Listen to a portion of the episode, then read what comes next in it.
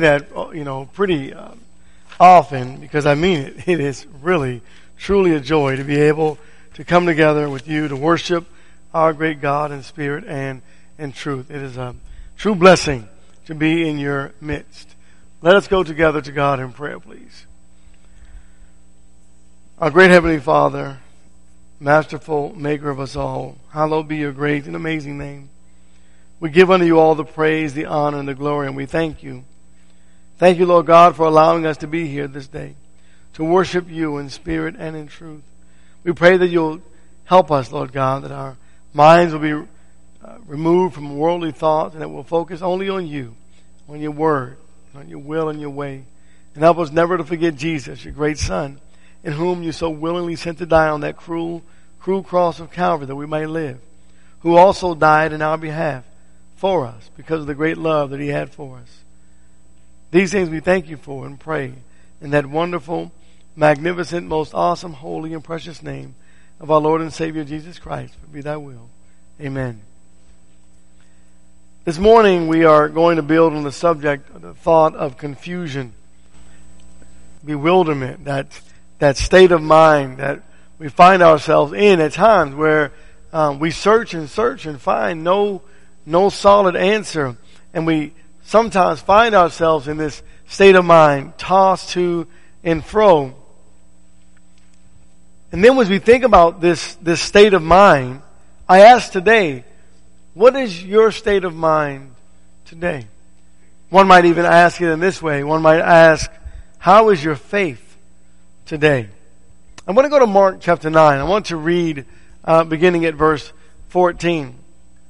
The Bible says, and when they came back to the disciples, they saw a large crowd around them and some scribes arguing with them. And immediately when the entire crowd saw him, they were amazed and began running up to greet him. And he asked them, what are you discussing with them? And one in the crowd answered him, Teacher, I brought you my son, possessed with a spirit which makes him mute. And whenever it seizes him, it dashes him to the ground, and he foams at the mouth and grinds his teeth and stiffens out. And I told your disciples to cast it out. And they could not do it. One, th- one thing we learn about life is there's, there's a tremendous difference about reading about a subject versus being in the subject or reading about a situation or hearing about a situation and then being in that very situation. And I think about the early church in the first century. You, you say, well, if I were a Christian then, I would. And we might describe in detail some of the things that we would actually do in our minds and in our hearts. But what would we have done had we actually been in that very situation? So look at verse 18 again, if you will. And whenever it seizes him, it dashes him to the ground, and he foams at the mouth, and grinds his teeth, and stiffens out. And I told your disciples to cast it out, and they could not do it. Was it that the disciples didn't have the ability to cast it out? Let's look back at Mark chapter 6 in verse 7. Was it ability?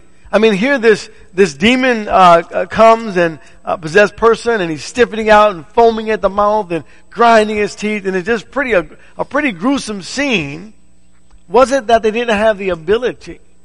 Verse 7, Mark 6, the Bible says, and he summoned the twelve and began to send them out in pairs and he was giving them authority over the unclean spirits. Probably wasn't ability, huh? Look at verse 12. And they went out and preached that men should repent. And they were casting out many demons and were anointing with oil many sick people and healing them. Were they distracted? Or were they just outright afraid? I mean, if you imagine and think about what this, what this demon situation was like, it's pretty scary. But they had power and authority over the demon. But what it really was, it was a faith issue, wasn't it? Right? When you read the whole text, and we'll look back at it in, in a moment, it was a faith issue.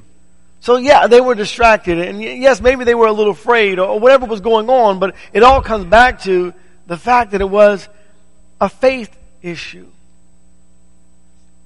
Wavering in our faith. Struggling because today we're living in a time of confusion, aren't we? I mean, things are so mixed up right now. We, we've read probably, uh, you know, me, I read more about pandemics to learn how people dealt with pandemics to help me to learn how to deal with this pandemic. But we're actually in the pandemic. So when you read about a pandemic, it's one thing. But when you're in a pandemic, it's another. How's my faith? Once again, turn to 1 Corinthians chapter 14. Once again, old Satan has found a way to bring confusion into our world. We know it's not God. 1 Corinthians 14, 33. The Bible says, for God is not a God of confusion, but of peace in all the churches of the saints. It's not God. It's Satan who is bringing confusion into our lives. Turn to Genesis chapter 3. No matter what we have done, as a, as a people united together and even divided, the, the virus is still here. Some have asked, who's in control? Or even what is in control? And as Christians, we, we know who is in control, but isn't it true that many of us have found ourselves doubting, wondering, again, in bewilderment? I mean, think about this with our virus. One household, some have the virus and some do not. How is that possible? Right? How is that possible? The husband has the virus, but the wife does not. Or the wife has the virus, but the husband or the children, etc. Some say it's real. Some say it's not. And then we, we know doctors are suffering and dying and, and nurses and the hospitals are full and, and there's so much, so much difficulty and yet the media still says in some places it's not real. Some get really sick and even die. And some are asymptomatic. We're going, what is this thing that, what is going on? Is it true or not? And here comes Satan, just like in Eve's day. Has God said you will not die? Or that you will die, rather? In Genesis 3 verse 4, Satan said you will not. You will not. You're not going to die. So what is it? Is it, is it that I'm going to die, God, or is it that I'm not going to die? Says Eve, and she eats and sin comes into her life. Here we are in the face of disaster, right? And, and tragedy and struggle. And the virus has some of us pretty confused. Maybe most of us. Maybe all of us. Am I struggling in my faith? Is this even a faith issue? I mean, look at all the confusion here. Uh, think about, some say no. It's just hygiene, right? It's just, it's just high, simple hygiene and courtesy and common sense. Some say, well, wait a minute. It's a violation when you, the vaccine, don't, you know, no vaccine, yes, the vaccine's a, what is it? Who is in control? Why am I so confused? I'm getting to a point. The church. The church. Why is it that whatever this is that's going on, why is it that the church all over the world, and even denominationalism, why is it that people who say they are of faith, why are they fussing and fighting? Why can't they find a way to get along through this because of what they proclaim to be? What's going on? Whatever happened, Ken mentioned it earlier Whatever happened to the love of God and love for people and well see it's different when you read about it, but when you're in it, the true self comes out. And then that brings more confusion. Is that really who I am? No, that was really just because of the virus. I was really stressed and this was in my life and that was in my life. What do you think God thinks of us right now? What do you think? Go back to Mark chapter 9 for just a moment. What does God think of me right now? Tony, you've read about situations in life that have been difficult. You know about them. You, you read about them in secular history. You've read about them in, in the spiritual way. And now that you're in a difficult situation, who are you? Right? Verse 19. And he answered them and said, O unbelieving generation, how long shall I be with you? How long shall I put up with you? And then he says, Bring him to me. Bring that demon possessed gentleman to me. In verse 18, it was, whoa, look at this thing. This thing is foaming at the mouth and is grinding his teeth and is, is terrible. It stiffens up and it, you know, this is, this is. And Jesus says, what's wrong with you? Did I not just give you authority over the demons? Where's your faith? There's a big difference between hearing about something and reading about something versus being in the exact situation. Numbers chapter 13. This isn't the first time that God brings about, if you will, his frustration with, uh, with humanity. It's not the first time where God has asked the question of mankind, like, where is your faith? You know what's interesting about humans?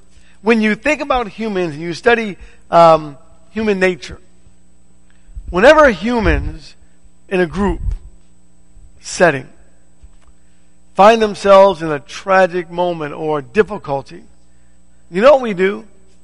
We're not very good at uh, binding ourselves together as one. No, we start fighting, don't we? We start fighting each other. And, and guess who else we fight? And then we start fighting God. Or maybe we fight God first, then we fight each other. But either way, we just begin to fight and bicker and argue, and we can't get along, and we just throw folks to the enemy. That seems to be the nature of humans for some reason. I mean, you see it everywhere. And we definitely see it today. We find ourselves in a state of confusion and because we really don't know what to do or what's going on and we just don't have a great understanding of the virus, we find ourselves stepping outside the box of, of, of Christianity and stepping right into the box of the world. The Jews did the exact same thing. Numbers chapter 13 and verse 32. They'd gone out, they spied out the land, so verse 32 says, So they gave out to the sons of Israel a bad report of the land which they had spied out, saying, The land through which we have gone in spying it out is a land that devours its inhabitants, and all the people whom we saw in it are men of great size. There also we saw the Nephilim, the sons of Anak, a part of the Nephilim. We became like grasshoppers in our own sight. So we were in their sight. What? But what about what God said? And then, uh, what? And then keep reading, chapter 14. Then all the congregation lifted up their voices and cried out, and the people wept that night. And all the sons of Israel grumbled against, here comes the fight. Like it's Moses' fault, right? They grumbled against Moses and Aaron, and the whole congregation said to them, Would that we had died in the land of Egypt, or would that we had died in this wilderness. Yeah, come on. That's why you left Egypt, because you were afraid you were going to die there. It was horrible in Egypt. You cried out to God, please save us. Does God not hear us? And now we're in a situation that we don't like, in a state of confusion. Is it really what God said? Or is it something else? They begin to fight each other. They grumble. They bicker. they argue, and then they become very unreasonable. I wish we just did. We should just go back to Egypt. It's better we had just died there. Verse 3. And why is the Lord, now we're going to beat up God. And why is the, the Lord bringing us into this land to fall by the sword? Our wives, our little ones will become plunder. Would it not be better for us to return to Egypt?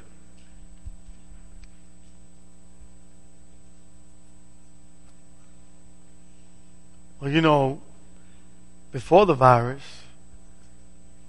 and we start talking. How about this one? And when the virus is over, this is what I'm going to do. You're in the virus. Do it now.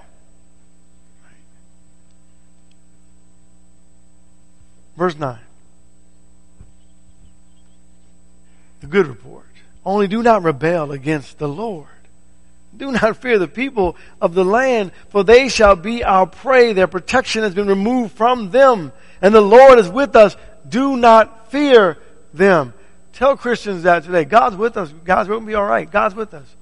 Well, you know, I mean, I, I'm not, and then we are, we we begin to think now all of a sudden because we're in a pandemic that God's not with us any longer. Are we that confused, church? It goes on in verse 10, but all the congregation said to stone them with stones. Then the glory of the Lord appeared the tent of meeting and the sons, uh, to all the sons of Israel. And then you know what God said? God said this, verse 11. The Lord said to Moses, how long will this people spurn me and how long will they not believe in me despite all the signs which I perform in their midst? How long? How long? A general in military briefing through all the things that we've been through in our lives, right? A storm and there's a shield and all those things. Been in the military and you have your briefing. You go through your briefing and it's time to go to war. And general said, I want you to realize something. I want you to not think one thing. I don't want you to think you're coming out of this alive. Because that's what's going to keep you from doing what you're supposed to do that will keep you from doing what you're supposed to do, that will take your mind off of your training. I don't want you to think about coming out of this thing alive. I want you to go and do your business, go do your service, go and do what you've been called to do. What he was basically saying in essence is, someday we're all going to die anyway. Just die right with God. Right? Die right with God. So really the confusion that we find ourselves in is because we're in a situation that we've never been in before. We're facing a situation we've never faced before. And we, and we find ourselves turning our backs in the wrong direction. We're turning our backs to God instead of our faces. We gotta turn our faces to God and know that God has everything under what? Control. Do you believe that? Mark chapter 9. Do you, do you believe that? in the face of our friends, when we speak to them about the, the, the times that we're in right now, do we believe that? Could we say with confidence, I truly believe with all of my heart that God is in complete and total control? Can you say that, church? Or are we confused? Verse 19. And he answered them and said, O unbelieving generation, how long shall I be with you? How long shall I put up with you? Bring him to me. And they brought the boy to him. And when they saw him, immediately the Spirit threw him into a convulsion. And falling to the ground, he began rolling about and foaming at the mouth. And he asked his father, how long has this been happening to him? And he said, from childhood and it has often thrown him both into the fire and into the water to destroy him. But if you can do anything, take pity on us and help us. And Jesus answered, Jesus said to him, if you can, all things are possible to him who believes. Immediately the boy's father cried out and began saying, I do believe help me. help my unbelief. And church, maybe that's what we're crying out to God. Maybe we're all saying the same thing. That we believe. But but we need help. We need the help of God. We need God to help us as a people in a time in which we're facing that we've never faced before.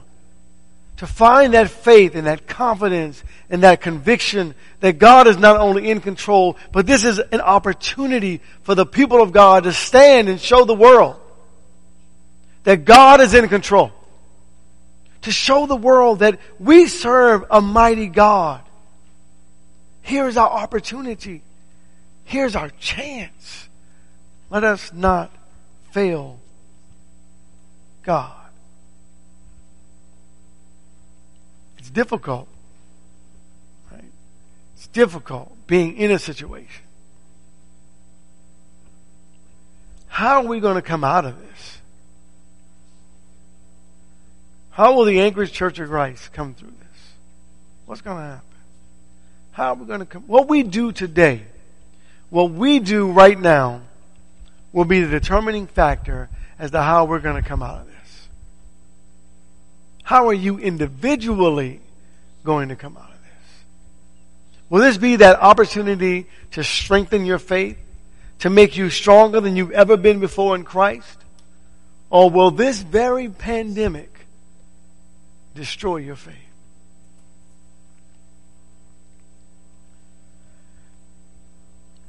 They were so we don't get to we don't get to see what this you know what the, what the boy looked like when when Satan uh, you know the demon was inside of him and and he was convulsing and, and grinding his teeth and and all the bad things that were going on. We and we can't see it and we try to imagine it and get the picture in our mind. But when you see the power of God and all that's going on here, if you jump all the way down, verse twenty five. Listen to what happened.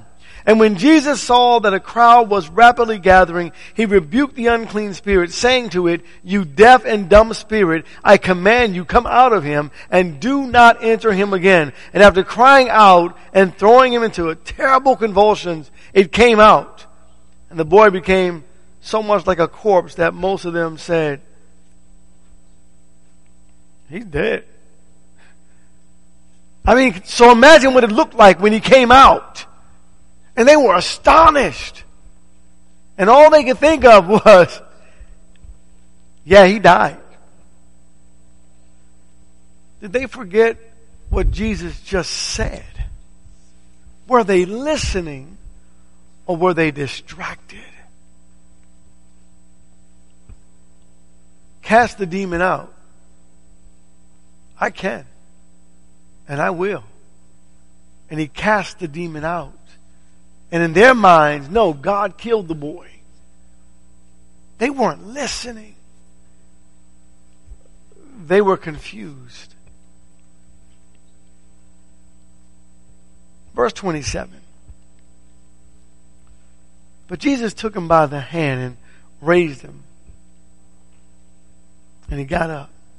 And when he had come into the house, the disciples began questioning him privately. Listen to the question. Why could we not cast it out? Not make any sense, Jesus. We should have been able to do that. And, and Jesus says uh, to them, this kind cannot come out by anything but prayer. And, and maybe the disciples, and maybe I'm wrong, but maybe the disciples are thinking to themselves, but we, we, I thought we did pray. Didn't we pray? I mean, we, when we've cast out demons before, did we pray? Did we pray? And if we pray, did we pray in faith? And what really was our prayer, and did we believe our prayer, and were we, did we pray?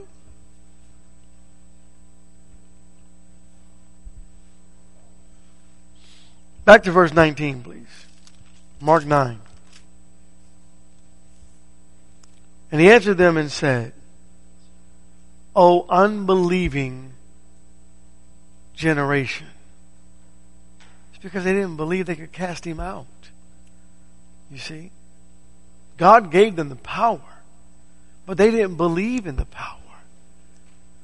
God gave us the power of prayer. How many of us believe in the power? When we pray, are we praying in faith? Do we believe in the power? Do we believe in the power of prayer? Oh, unbelieving, Jesus says. Oh, unbelieving generation. How long shall I put up with you? You didn't believe in the power. Because you were faced with a, a demon that you've never seen before, so you were unbelieving in your prayer. Here we are in the midst of a virus. How's your faith? Turn to Galatians, please, chapter 5. Well, because of America, we find ourselves, I can only speak to America because here we are, right? Attacking each other instead of working together. The church, in general, right? The church. The church is acting like the world in, in so many places. You start reading about brotherhood, talking about uh, different things that, that Christians are doing and the, and the bickering that is going on within the Lord's church. When we are fighting and bickering with each other, how, how will the world ever, ever find God when we act like them? Verse 13 of Galatians chapter 5, the text says, For you were called to freedom, brethren. Only do not turn your freedom into an opportunity of the flesh, but through love serve one another. For the whole law is fulfilled in one word. In the statement that you shall love your neighbor as yourself. And then in fine print, except during difficult times. That's not what it says, is it? And then it goes on in verse 15, but if you bite and devour one another, take care lest you be consumed by one another. This, brethren, is our chance to show love to each other and the world. To, to grow together in strength and unity in Christ to not exercise the rest of the text here, the deeds of the flesh, that strife and jealousy and anger and disputes and dis- uh, dissensions and factions, to not be a part of that stuff, but rather in verse uh, 16, but I say walk by the Spirit and you will not carry out the desires of the flesh. We need to stand together as a body of believers believers in Christ, we need to be that reflection of Jesus Christ, that light to a lost and dying world. We need to work together, help each other, encourage one another. And all of us have different levels of faith. It is not a comparison of faith. It's to strengthen each other's faith. To not be judgmental, but rather to grow each other in Christ. And though many are frustrated today, learn how to give things over to God. United we stand. Divided we what? Divided we fall. So, God's Word is and has been given to us. It is a book of freedom that has been given to us to set us free. In Matthew 12, please. God is the answer to everything. God is the answer to everything. The Word of God reveals to us what is necessary to get us over that hump, if you will, to keep us faithful. You gotta dig, right? Now's the time to read and study and dig into the book. We can only win with God. We cannot win without God. If we stand together, side by side, united, holding each other up, helping each other along the way, brethren, we win this. And when we find ourselves with little faith, you're around folks with greater faith, then they'll help your faith. Bad company corrupts good morals, but good company strengthens us. Verse 25, the Bible says, and knowing their thoughts, he said, any kingdom divided against itself is laid waste, and any city or house divided against itself shall not stand. I ask the question again, how will the Anchorage Church of Christ come through this pandemic? I know we're going to come through it, but how are we going to come through it? What are we going to turn out to be on the other side? Let's close in Philippians chapter 2. That's an individual and a collective choice. The decisions that we have to make in our own hearts, in our own minds. of what we're going to do from this day forward in our relationship to Christ, to each other, and to the world. Verse 3 Do nothing from selfishness or empty conceit, but with humility of mind, regard one another as more important than himself. And do not merely look out for your own personal interest, but also for the interest of others. Have this attitude in yourselves, which is also in Christ Jesus. We got to be like Jesus, brother. This morning, if you are not a child of faith, a member of the church, we encourage you to surrender to God in the waters of baptism today, to give your life over to Him, for there is no other life without Him. There's life, but you haven't learned life until you learn Jesus. If you're struggling in your faith, here's a great opportunity to, if you need prayers, we can pray with you and pray for you. I know that when, when the elders pray uh, for those who come forward and ask for prayers, you pray as well. You pray for the, those folks. You ask God to help. Let us pray together. Pray for one another. The lesson is yours. Thank you for your time this morning. God bless you. Please come while together we stand and sing our song of invitation. I open up my heart